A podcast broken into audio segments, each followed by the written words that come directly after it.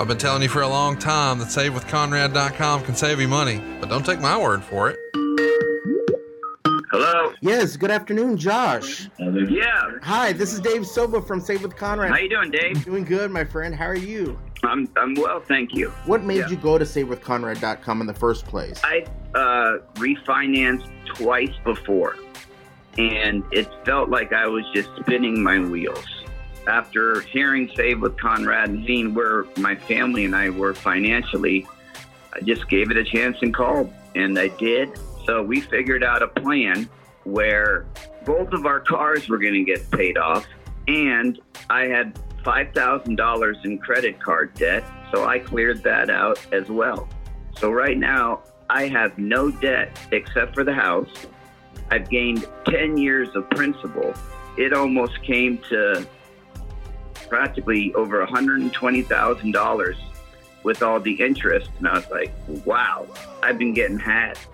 I've been getting hustled. So this time, it's time for me to win. And uh, Derek helped me uh, win with this mortgage. That's just awesome. A hundred thousand, over a hundred thousand dollars. That's incredible. I finally got off my ass and made the phone call and swallowed my pride. And thank God I did, because if I didn't swallow my pride, I still would have been down there in the bottom of the hole. The lack of stress that I have now about money has freed me. And now I can live life exactly the way I want it. So what are you waiting for? Find out how much money you can save right now for free. You don't need perfect credit or money out of your pocket. Even credit scores in the 500s can be approved. And if we can't save you money, we won't waste your time. But because we're licensed in more than 40 states, we can help more families than ever before. Find out how much money you can save right now for free at savewithconrad.com. Oh, and did I mention you could skip your next two house payments? Hurry to savewithconrad.com. NMLS number 65084, equal housing lenders. Woo! Le Champion Chris Jericho talks about Under the Black Hat by Jim Ross to be released March 31st. One of the smartest wrestling minds that I've ever had the pleasure to meet is Jim Ross, and uh, he's a great storyteller, uh, both calling a match and writing a book. All of his books have been great. Under the Black Hat deals with a lot of cool stories, great subjects. My favorite story is the one where he signed me uh, to the biggest wrestling deal I had, the biggest contract I ever had. So Jim Ross uh, basically recruited me, and I wouldn't be here today if it wasn't for Jim. Uh, read all about it in Under the Black Hat. Pre-order it now. Pre-order your autographed personalized copy of Under the Black Hat by Jim Ross to be released March 31st right now at jrsbbq.com. That's jrsbbq.com.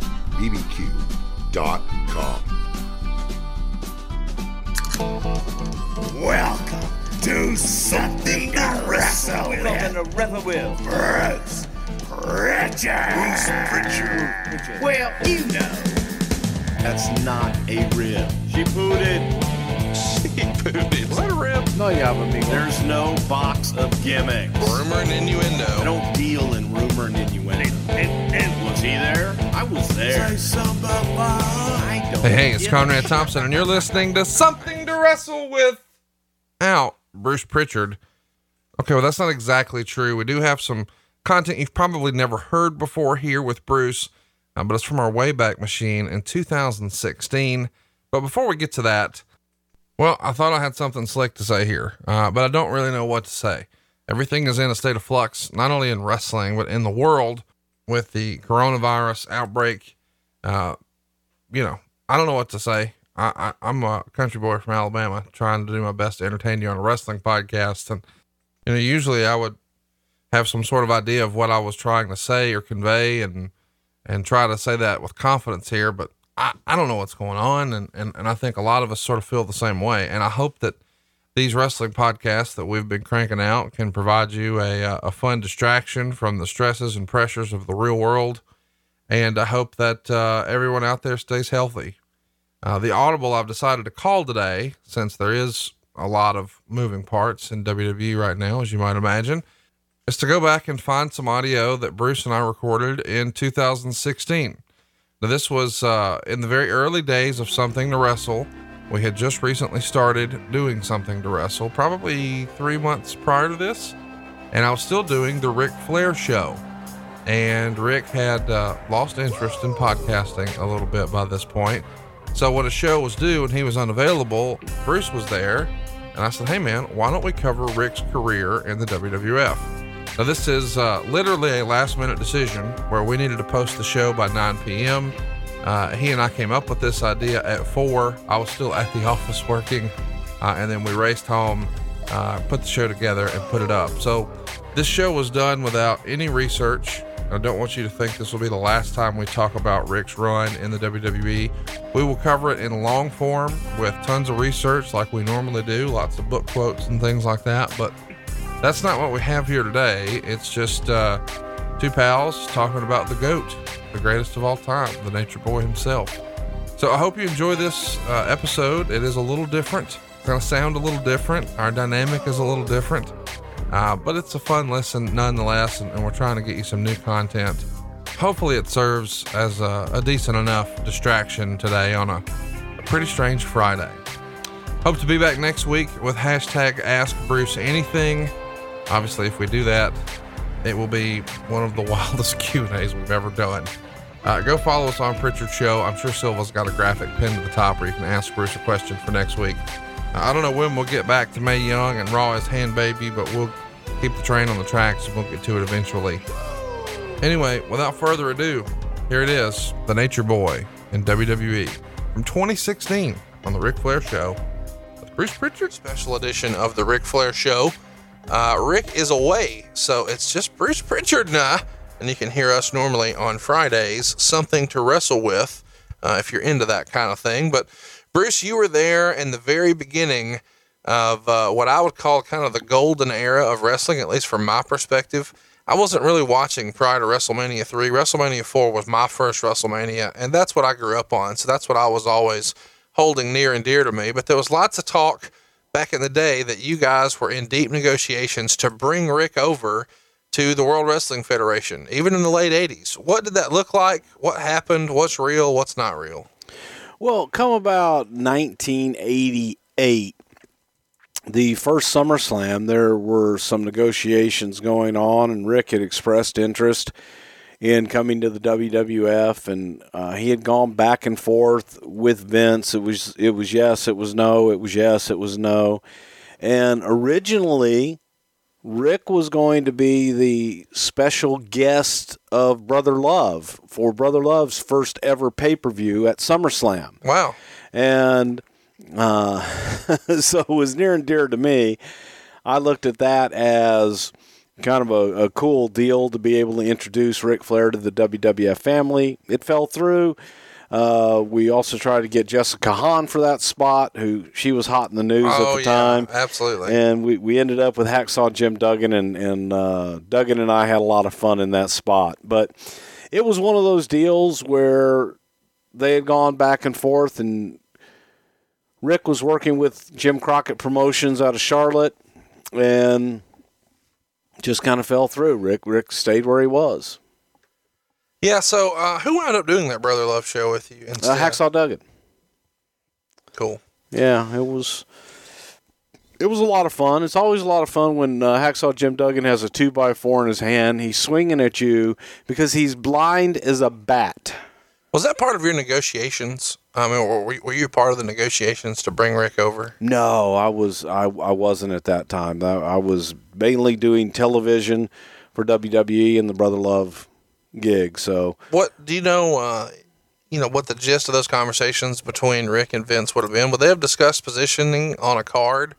I mean, would he have said, "We're going to bring you in and make you a top guy," or "We're going to give you a run with the world title," or "We want a feud, we want to put you in a feud with Hogan," or do you have any idea? You know, I'm sure Vince would always keep those negotiations fairly vague. I'm going to give you an opportunity. Uh, he sees potential, obviously, in someone like Ric Flair. He was the top guy for so many years for the NWA. And I think Vince looked at it as here's an opportunity to get one of their top guys, bring him in, and make him one of our top guys. So Vince would always talk about opportunity, and, and here's an opportunity to come in and, and do something with the WWF and be a, a bigger star than you've ever experienced before.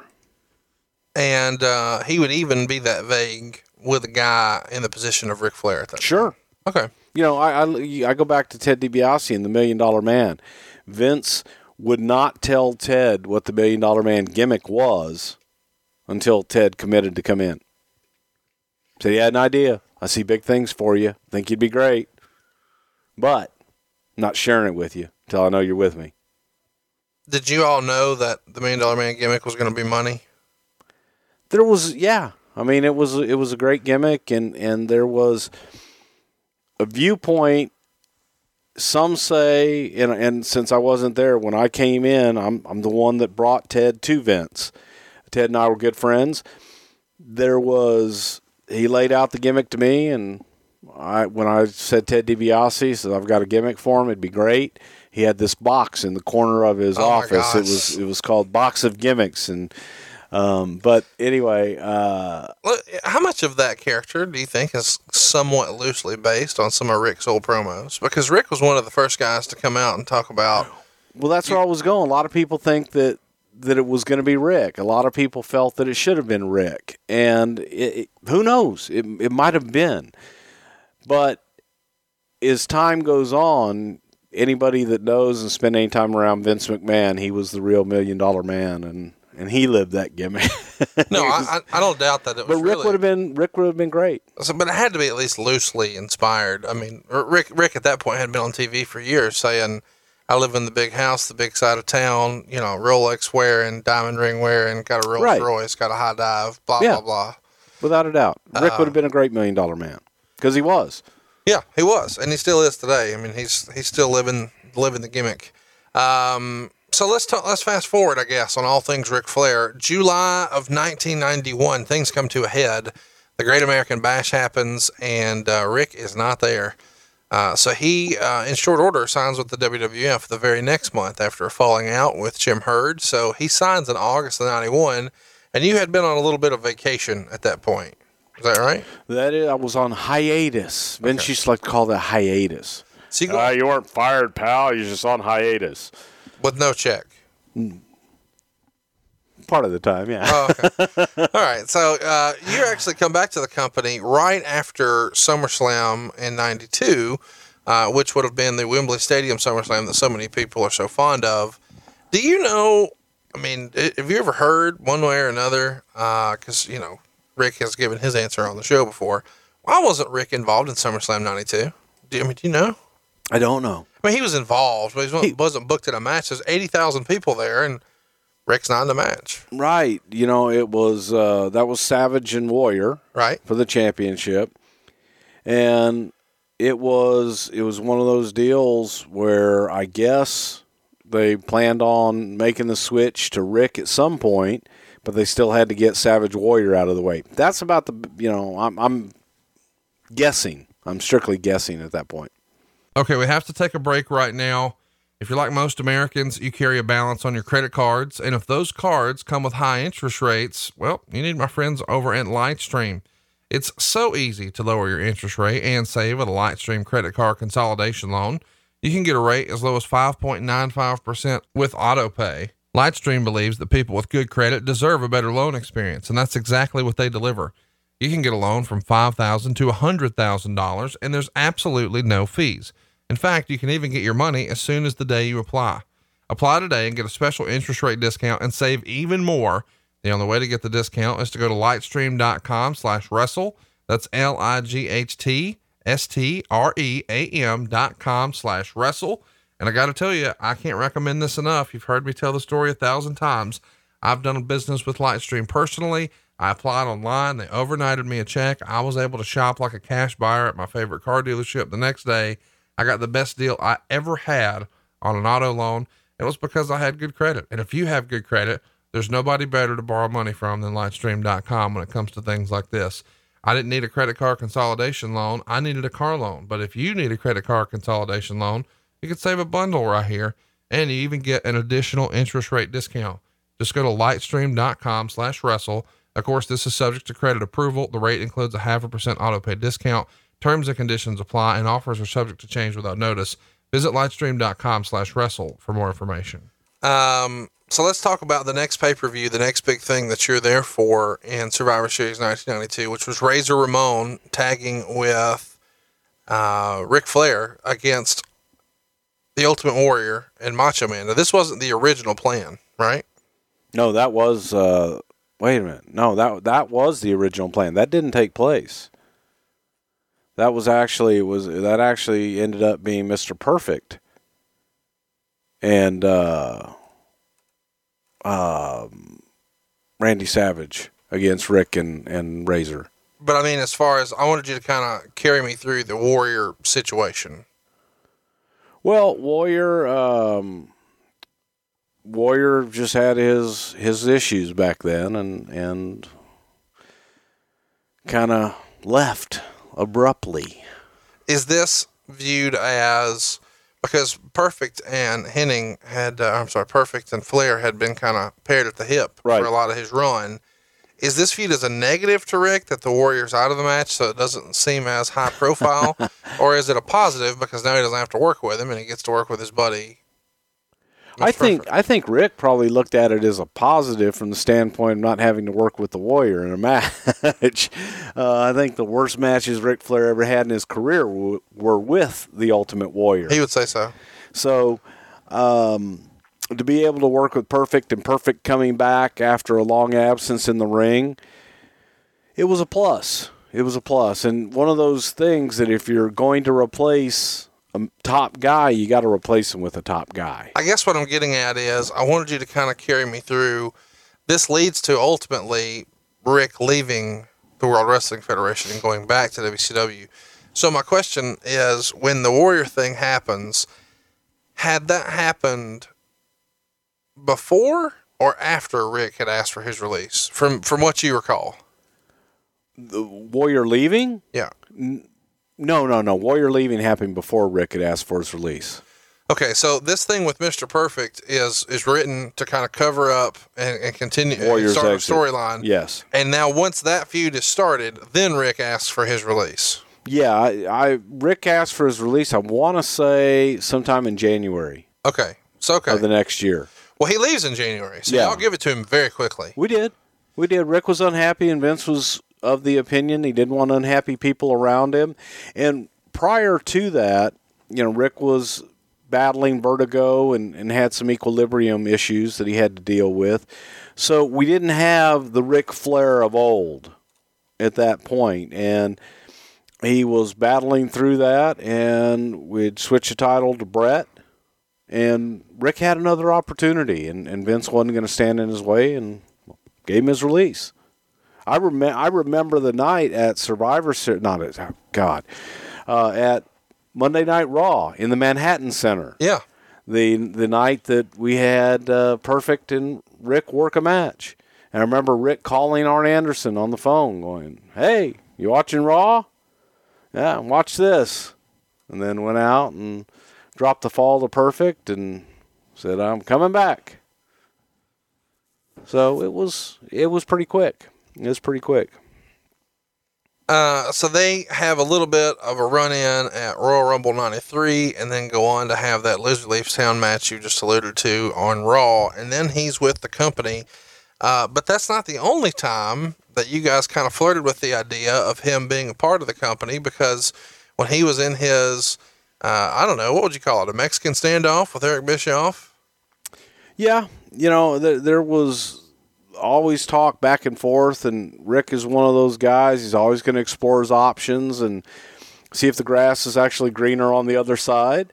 And he was he was looking for something else and wanted to see if there was any interest, testing the waters to see if there was any interest on the other side.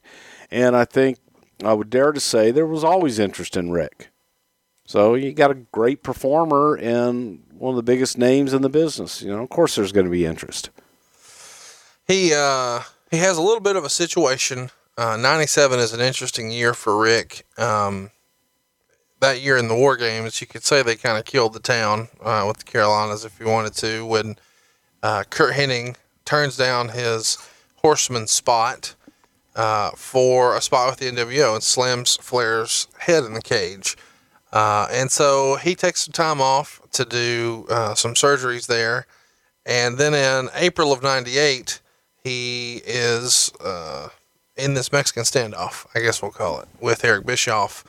And he's off TV. But there's talk, there's rumors and innuendo, and I want you to address this, that that same month, in April of 1998, the WWF is running a pay per view called In Your House Unforgiven with the um, Greensboro Coliseum, which is obviously a site that was very synonymous with Ric Flair and Starcade and Jim Crockett Promotions. And the rumors and innuendo would lead you to believe that you guys had worked something out, or at least talked about working something out, where you talk about a great world champion sitting ringside and go to interview that champion. Uh, maybe it was just a great wrestling champion ringside and you go to interview that champion, and instead of interviewing Ric Flair, you interview Reid Flair, and Ric is just seated next to him, just to kind of stir up some controversy. Do I have that right? How did that come about? Whose idea was it? Why didn't it happen? Well, the the idea I think was probably floated out there by Ric himself, and, he was looking to stir up as much controversy as he could. But we always had been friendly with Ric, and Vince was very careful at that time to navigate those waters with WCW and contract tampering and things of that nature. It was it was a messy issue. Ric was still under contract, and and it was it was just messy. So you know, it, it, I think cooler heads prevailed, if you will. Yeah, I uh, I would have liked to have seen that. Uh, it would have been something at the time, uh, but I get why it didn't happen. Of course, everybody remembers uh, later that year uh, he returned, he being Ric, returned to Nitro to a thunderous ovation and um, confronted uh, Eric Bischoff, and it was an interesting show for sure, a chill bump moment um, in in watching wrestling history, at least for me. time passes, they go out of business, and um, you find out that they have bought uh, that the WWF has bought WCW, and I think you're actually at the last Nitro. Right? I was, I was. So, is that the first time you see Ric in a major way, um, in a formal capacity? I guess since 1993. Well, in a formal capacity, but I, would seen Ric through the years, whether it be at hotel bars or uh, a NATPE convention, the television conventions over the years, you know, in passing, if you will. And but I hadn't seen him in a long time, and it was great to see him. But walking in, and it was as we were putting the last Nitro show together. One of the things that we really wanted to see was when you think of WCW and you think of the legacy of WCW, that legacy doesn't exist without Ric Flair. Right. Um, and I dare say that legacy on the other side of that had to be Sting. And Ric hadn't worked in a while at that point. They had him doing crazy skits and he was wrestling in his clothes and things like that. Just been doing a lot of goofy stuff. But we felt that that wasn't the way people wanted to remember Ric Flair and WCW. We just really fought for let's have that last Ric Flair match be a Ric Flair match against a classic opponent in Sting. And pitched it, and the only request that Ric had was uh, that he he was self conscious about his body because he hadn't he hadn't taken his shirt off on TV and wrestled a match in so long. Right. He was he was just self conscious about it and asked if he could wear a T shirt. And they're like, we don't care. We just want Ric Flair in the ring. We want to we want to see the Nature Boy Ric Flair that everybody remembers. We so, don't want to see the goof running around in his underwear and all that other crazy stuff they had him do. So, did he just show up with a robe that night? Because he came to the ring in a robe. If he wasn't planning to wrestle, no. we we had uh, we had let them know on the Saturday before, I believe, to bring his stuff. To bring his stuff, and he didn't. He didn't bring his stuff. And we found out that morning.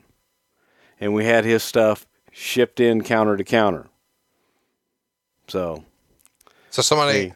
from the house took it to the airport and then it flew down. Yes. I got it. Um, so after uh, that ends, why is there no conversation, or was there conversation about including Ric as part of the invasion angle? Because he was, a lot of big guys weren't there, Ric Flair included.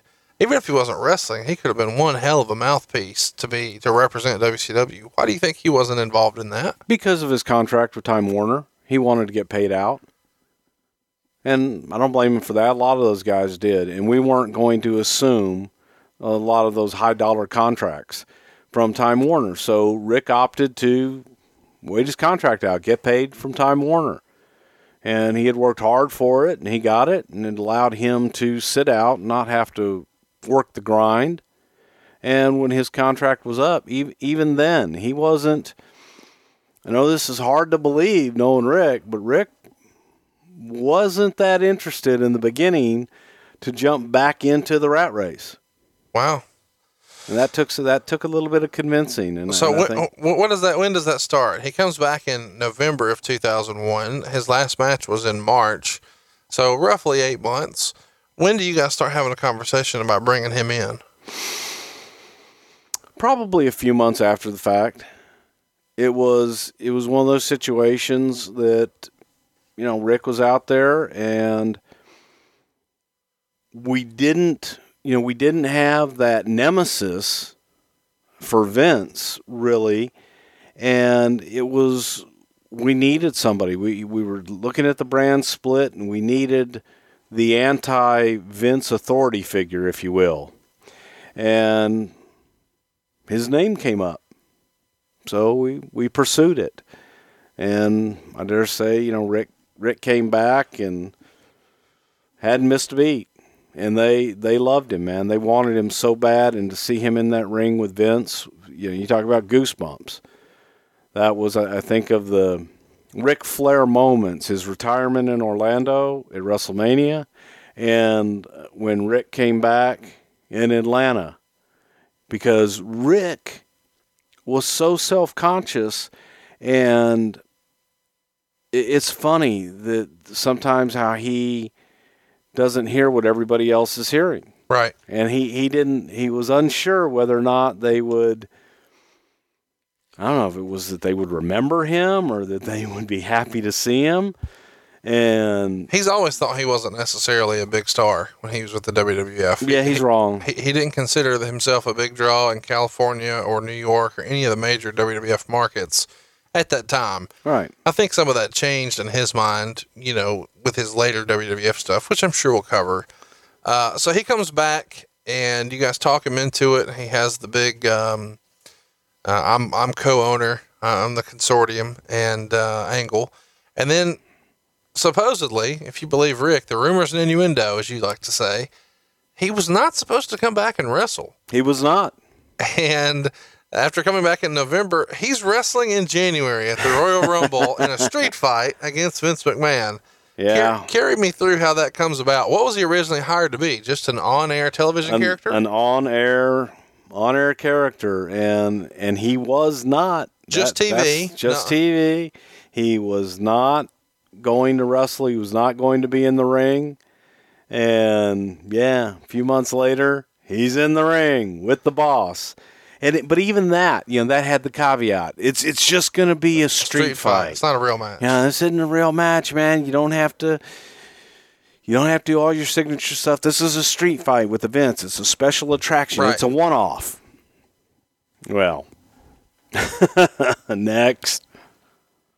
So chat me up. Um, in your opinion, do you think Ric was ever going to be satisfied with that Nitro match against Sting being his retirement match? At the time, because I hadn't been around Ric on a, a regular basis, I didn't know. I really didn't know, and it was one of those things. He had a great career. It was Ric Flair, and you know what? What are we going to do now? And when he came back, the like I said, the the issue was come back. We just want you as authority figure, and um, we don't see you in the ring at all. And then,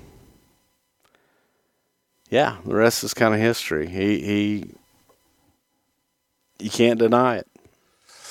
Uh, famous little spot in that uh, Royal Rumble match where um, there's a, a traditional camera used, and they take a picture of each other as they're brawling, uh, and it's a camera that the Flair family was using. And years later, uh, Ric had a copy of that sent to him by Vince, framed, and it was one of his more cool memories or pieces of memorabilia. Was Vince kind of known for doing stuff like that? Something that he thought was a moment he shared with a talent, paying special attention to it, having something framed and shipped to him, or just something like a little token of appreciation of a memory or a moment in time. Yeah, Vince is real good about that. If he hones in on one thing, um, he knows something means something to, to somebody.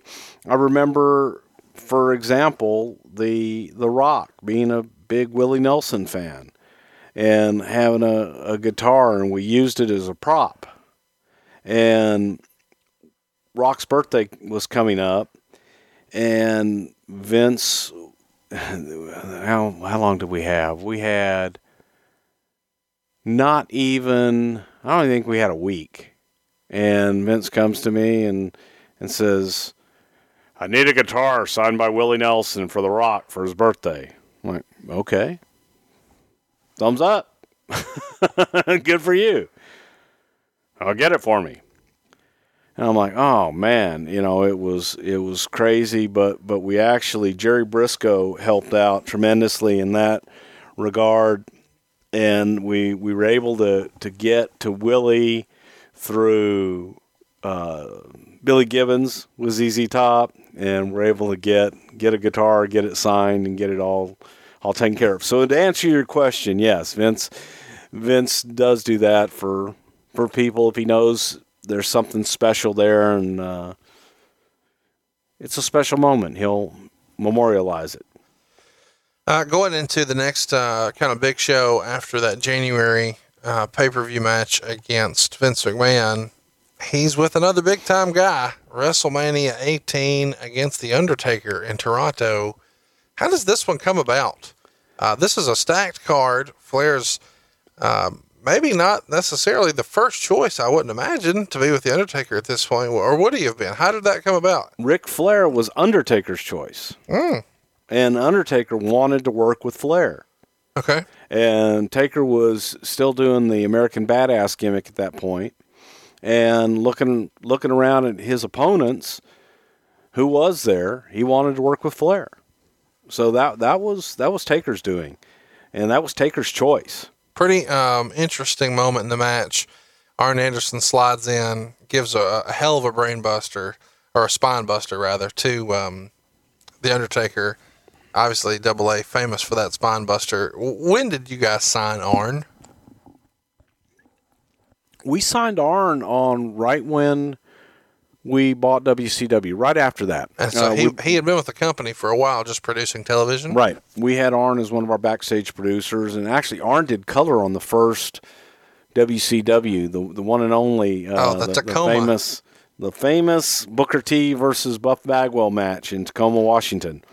Arn was color commentator for that, but Arn was helping us behind the scenes as a producer. And he's still doing that all these years later. Yes, sir. Um, so let's kind of fast forward. Uh, Unforgiven in 2002, Triple H is uh, in the main event for the world title, and during the match, Flair comes down and uh, grabs the sledgehammer from Triple H and teases hitting him, uh, and then ultimately sides with Triple H and starts attacking Triple H's opponent, and Flair turns heel in the process. So now he sided with the top heel in the company uh, who's also the world champ. So this is the first official pairing of Triple H and Ric Flair. Do you remember how that comes about? From, if you believe, as you would call them, the rumors and innuendo, Triple H was involved, or at least had his hand in the creative process by this point.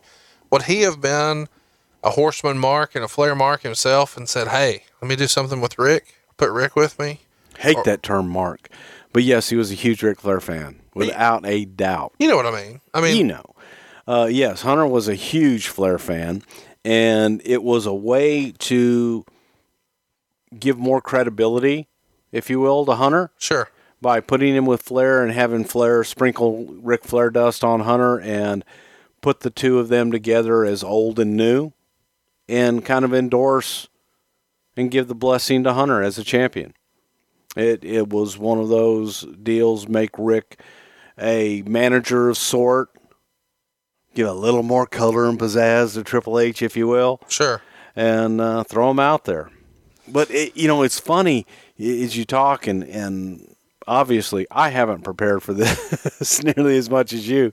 It comes back to me, and every time I, I want to preface everything I say with, you know, we didn't want Ric to work. Right. We had no intention of putting Ric back in the ring.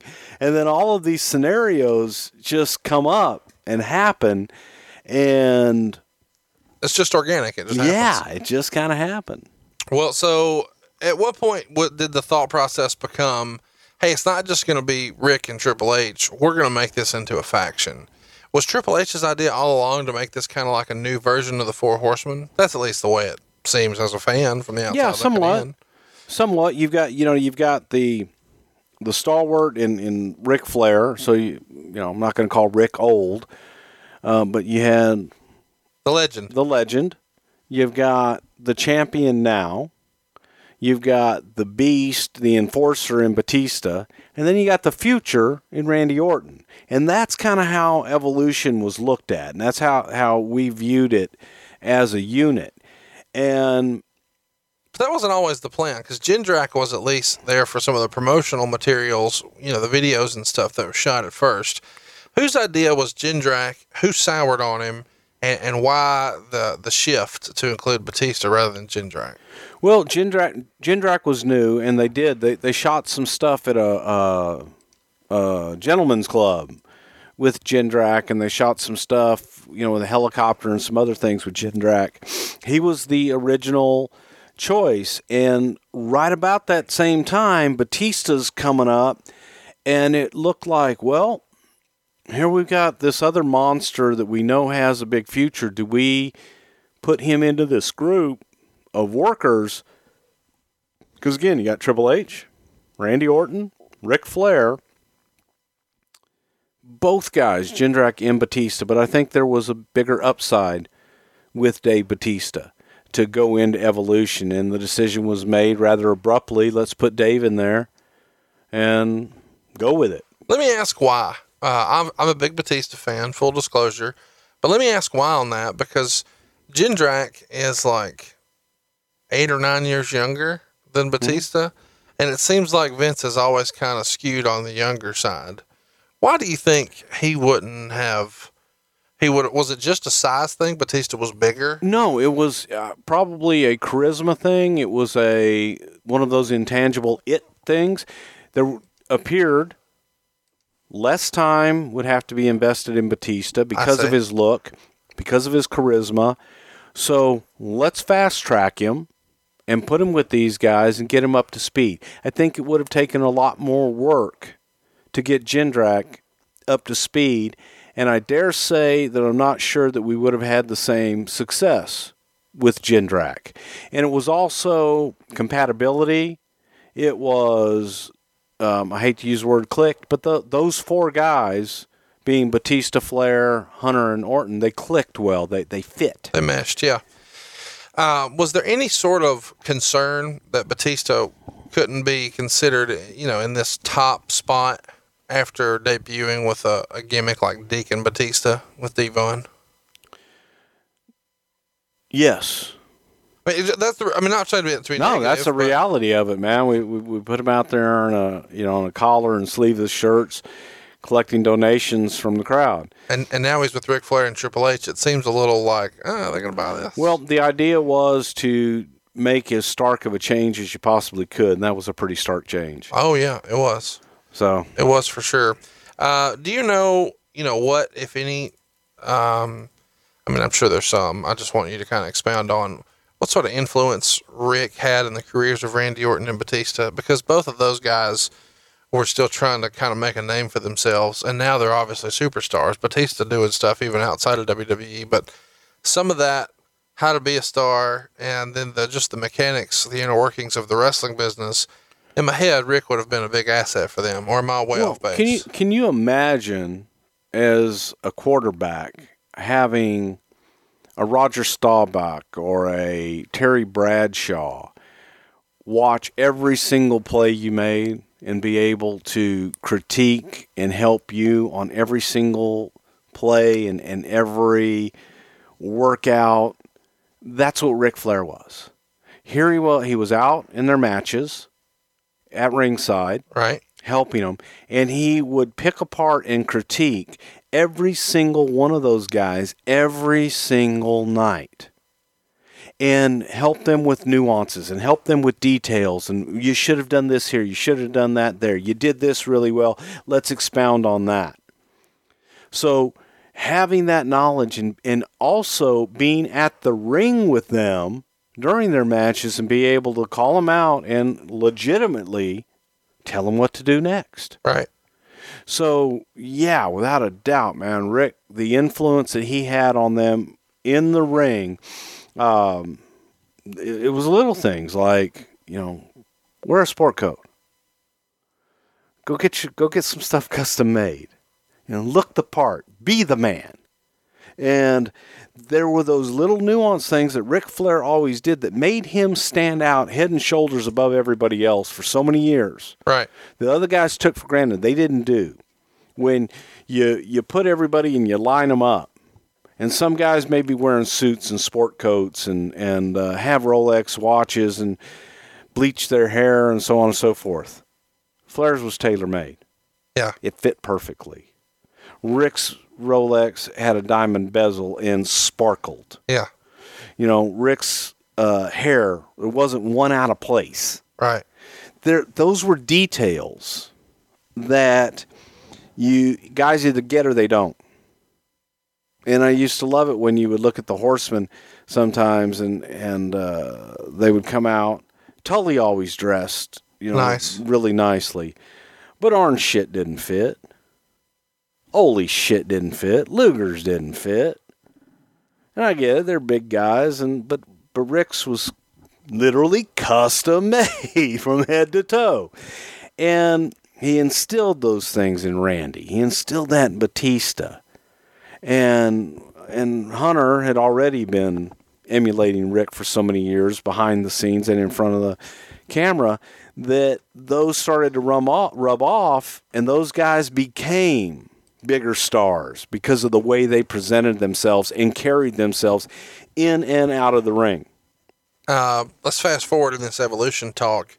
Uh, Ric uh, actually gets a tag team title run, which a lot of people wouldn't have guessed at this, you know, age of his career, stage of his career. Ric wouldn't be winning titles, but he did. Uh, he was the uh, tag team champ with uh, Batista, and they won that at Armageddon 03. And that was also the show where Randy Orton won the Intercontinental belt. So if you're keeping up, uh, this stable, kind of horseman like, has all the belts here. Triple H is the world champ, having defeated Goldberg. Uh, Evolution, as they're called, Ric Flair and Batista are the tag champs, and Randy Orton is the Intercontinental champ. So these guys have all the belts. Was this another kind of nod to the Horsemen? Do you think? Sure. I mean, it was a formula that worked. It was put all the gold on the heels and have your top baby faces chasing Chase. them. Yeah. So it was a formula that worked. Uh, eventually, um, the decision is made to have um, Benoit lose the belt to Randy Orton at SummerSlam, and Orton becomes the youngest champ ever. And then he is promptly kicked out of the group by Triple H, uh, and the the group starts to kind of uh, break up, so to speak. Eventually, let's fast forward since this is the Ric Flair show. You guys have what uh, many have called a night in Greenville. This is 2003. This would come on the heels of a pay per view match uh, with Kevin Nash and Triple H. And on this match in storyline, there's some sort of situation where um, the general manager is requiring that Triple H defend the belt. I'm doing all this from memory. I hope I'm getting it right. But he's required to defend the belt, and he has to defend it against a former world champion. Uh, and Triple H gets to pick the champ. So he picks Ric Flair. And everyone kind of assumes, oh, well, it's his buddy. He's just going to lay down.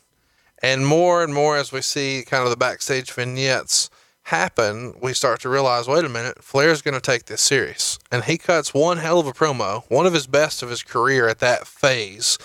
Uh, and he's wearing a purple robe in, in the, uh, in the back. And he says, you know, I want to see you at your best. I, I want the game. You know, I want to know that I can still do it. And so they go out and have a really phenomenal match. And me as a fan, I had suspended disbelief. I thought, holy shit, they're really going to do this. They're going to give him one more title run. Ultimately, of course, Triple H wins. But then afterwards, and they showed this on one of the Flair DVDs, the entire locker room comes out, empties, uh, celebrates with some beer, hosts, uh, hoists Flair up on their shoulders. It's a big celebration. I guess my question is whose idea was this angle and this match? When did Ric know? Um, because he's all over this show. And was there ever any real consideration of giving him a title run at that stage of his career?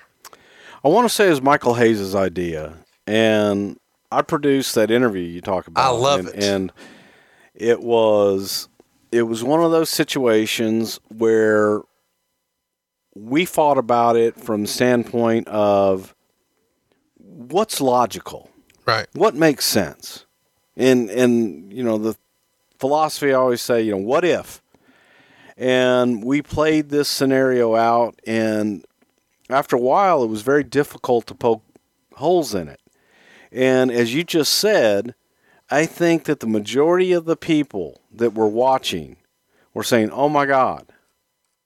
They're going to uh, drop the title to Ric. They're they're going to switch the title, and there were some people that were in that camp to switch the title that night. I was in the camp of that's what everybody's thinking. Let's don't do it because reality based.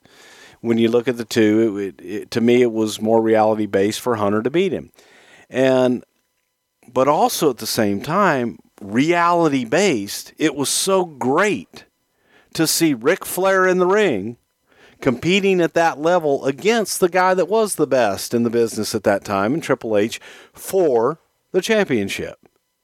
And every single person in the arena, and I dare say everybody watching at home, was able to suspend their disbelief and go, damn it, are they really going to do it? and you felt that and there was that emotion and at the end of it if you thought you know what really triple h is the better guy and and he should you wanted him to win even if you went into it in the beginning going ah forget it this is ridiculous by the end of that match You were believing. you were believing and you were rooting for him Absolutely. and you wanted so badly. I'm watching it at the gorilla position, and I'm sitting there looking, and, and, and of course Michael Hayes, dip, dip, dip, dip, told you, and we're sitting there going, and we're sitting there going, shoot, man, maybe, We should have did it. well, God, you know, what if we did it?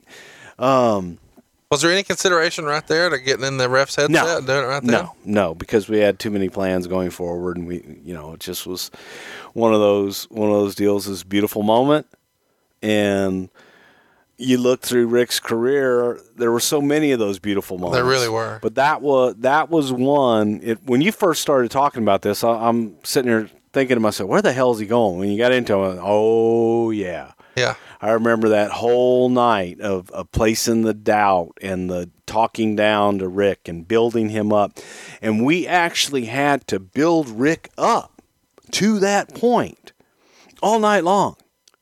And I, I had a way of producing some guys, um, Ric being one of them, uh, Big Show being another one, where I would get in their heads with every negative thing that was ever said to them in real life to get them to fire Give me an example. Just, uh, you're a loser. You're an old man. You can't do this anymore.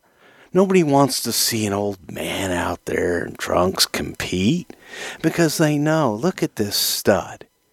He's bigger, he's stronger, he's faster, he's better.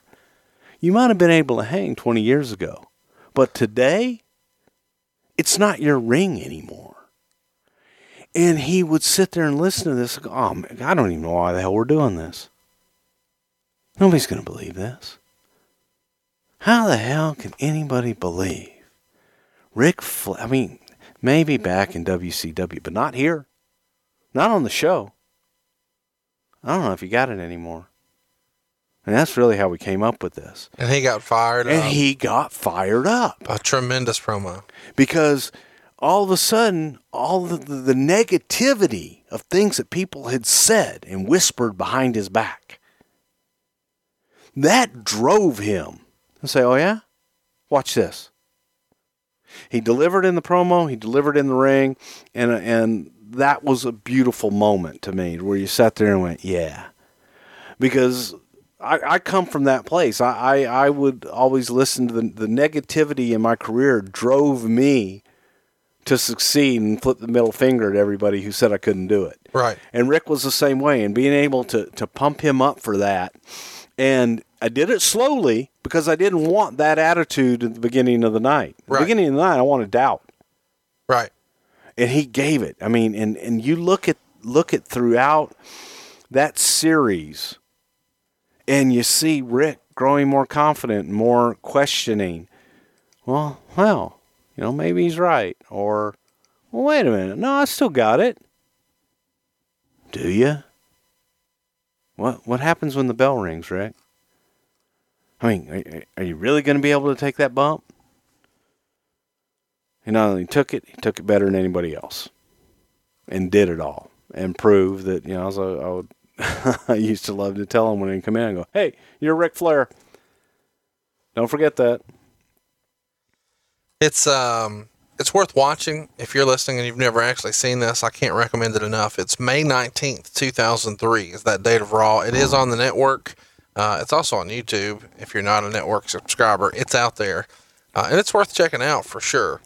Um, we don't have enough time to go through all things Ric Flair in the WWF. Uh, I'd really like to uh, at another time kind of continue this, uh, but I do want to finish 2003. We kind of jumped around and talked a little bit about Evolution and how that ended. Uh, of course, that was uh, not in 03, um, but we're just you know bouncing around talking about Ric Flair on a very special edition of the Ric Flair Show. But before I let you go, Bruce, I can't help but wonder WrestleMania 20 uh, is a, a topic that a lot of people are talking about right now because that was the source of the original Goldberg Brock Lesnar match, and we're going to see that rematch at Survivor Series this weekend. But Ric was on this show and had kind of an interesting situation, and I've always wanted to know how this comes about. Uh, Evolution versus The Rock and Sock Connection. So Mick Foley had been retired. The Rock's been off making movies, but they're going to come back now and take on a three-man team of Randy Orton, Batista, and Ric Flair. Can you kind of carry us through how this gets put together and whose idea this is? Because the Rock and Sock Connection, while it was a big thing, it didn't seem likely that these guys would ever be here again. Uh, Foley has in later years said that he wasn't really tickled with this performance, and uh, backstage, Austin told him that he dropped the ball in this match. What did you think of the match? Whose idea was it? Kind of talk to us about WrestleMania 20.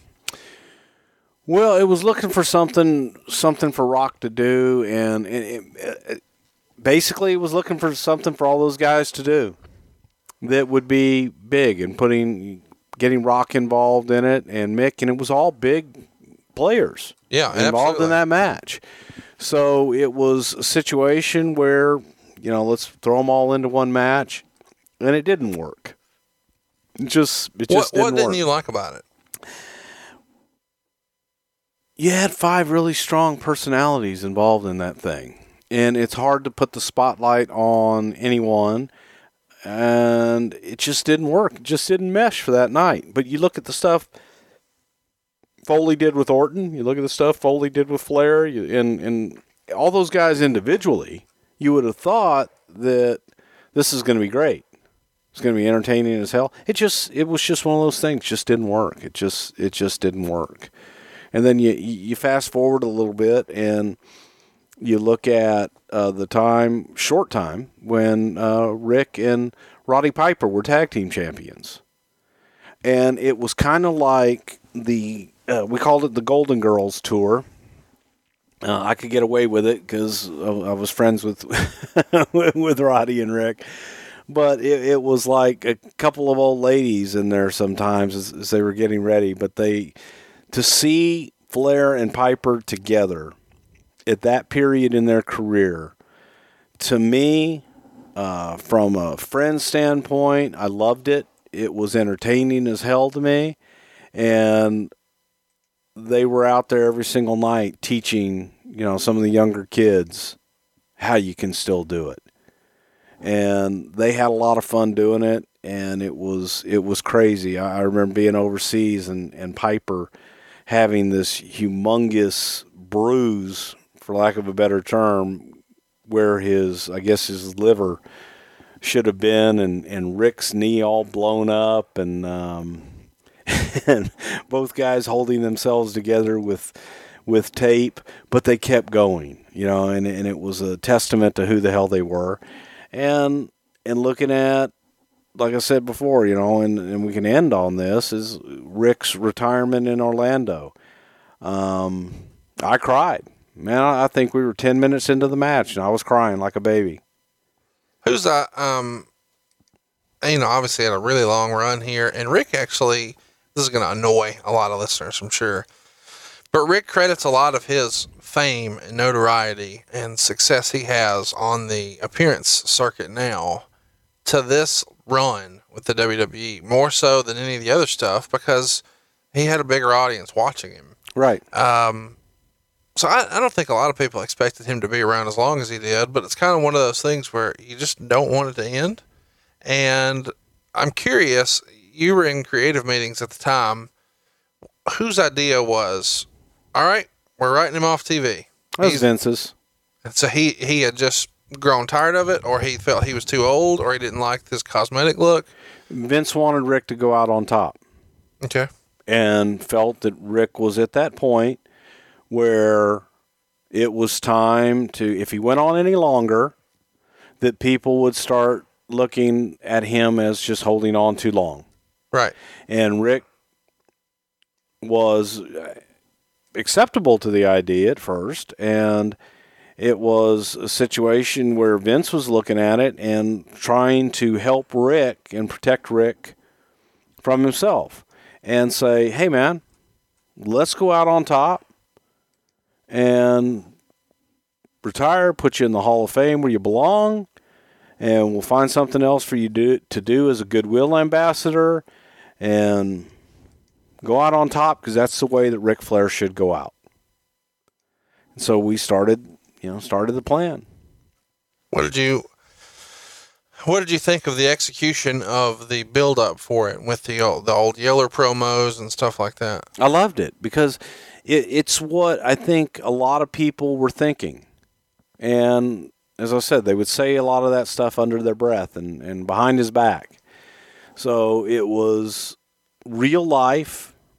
Here's one of the greatest of all time, reaching the end of his career. And here's the younger guy that emulated him his entire career that's got to do the old Yeller and take him out behind the barn and shoot him because he couldn't sacrifice his own career. And it was real life. I mean, it happens in, in jobs. You, know, you talk about Dusty Rhodes and the hard time promos. You work at the same job for 30 years and you get a gold watch and you're kicked to the curb. Right. And that was real life. And it was an opportunity for Ric to go out on top and to go out by one of the best of all time in Shawn Michaels. No, he certainly was. Um, you know, it was a fitting finish. Uh, maybe the finest finish, you know, ever in wrestling. I I can't think of a better retirement in wrestling. Can you? No, I really can't. Uh, of his WWF run, um, since we're kind of just going to leave this to WWF, we'll talk about him in TNA uh, another time, I'm sure. But do you have any matches that you would recommend that you would think people should go check out? Well, without a doubt, definitely the, the last one was Shawn, and and you brought it up. You you want to talk about emotion and working a crowd and building a story. That Triple H match tells a simple story, and it builds. And by the end of that match, if you weren't rooting for him at the beginning, I think everybody was rooting for him at the end. And Ric told great stories in the ring. Uh, know that's what it's all that. about. Uh, as a fan, let me recommend uh, a couple other ones. I really enjoyed his um, 2005 feud with Triple H. Uh, some phenomenal promos there. Maybe my favorite promo ever uh, was from October of that year on Raw. Uh, but they had two matches in October of 2005 at Taboo Tuesday in a cage match. Survivor Series 2005 with Triple H in a last man standing match. Those matches were just phenomenal. If you're just in the mood for another uh, bloody cage match with Ric Flair from this era. The year before at Taboo Tuesday, he took on Randy Orton. Uh, any, Great match. you like that one best? Yes. You liked it better than the Triple H ones? Yes. Why is that? Because it was uh, Ric taking Randy to school. Okay. I'm not mad at it.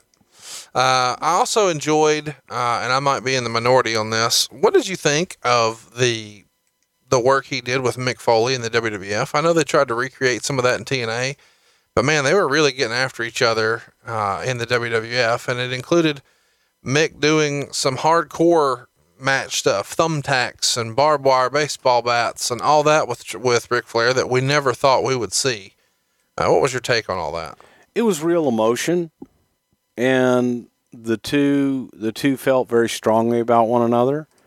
I'm not going to say they were the best of friends.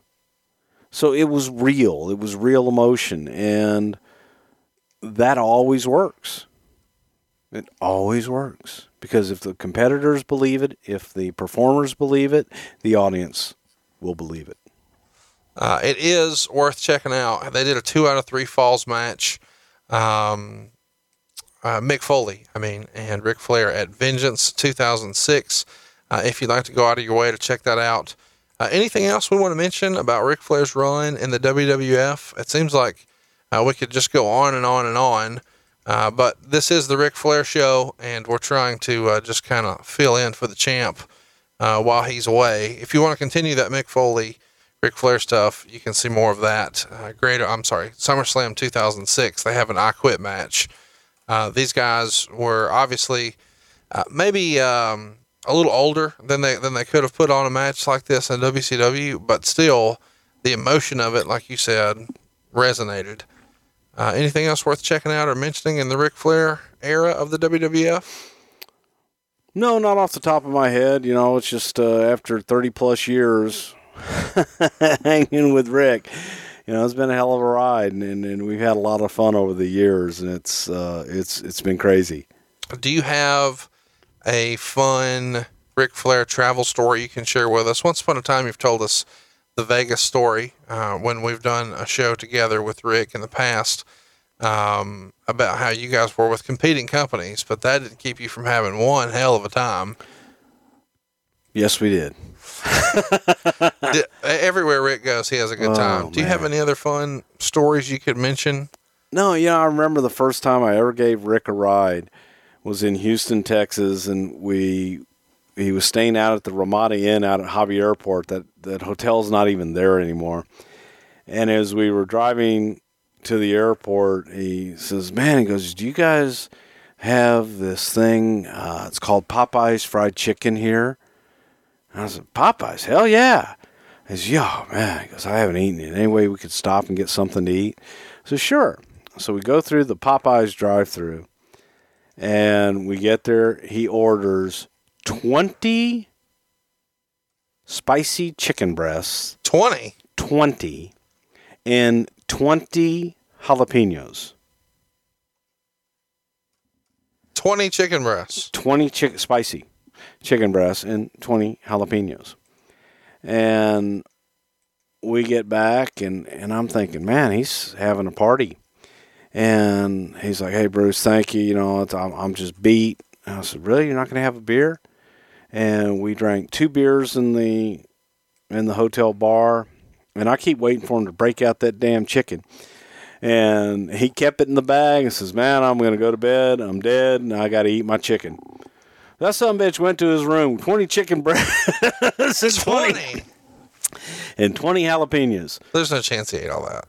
He probably, you know, he probably uh, pulled the skin off of it Oh, for sure. and, and ate that with all the jalapenos. And if Jim Cornette had been within a 100 mile radius, Corny probably would have come behind him and eaten all the skin. What would Why the hell are you leaving all all the goddamn good skin there. That's the best part of the chicken. Corny used to get hot when guys would take the skin off the chicken. He'd go behind them and eat just the chicken skins.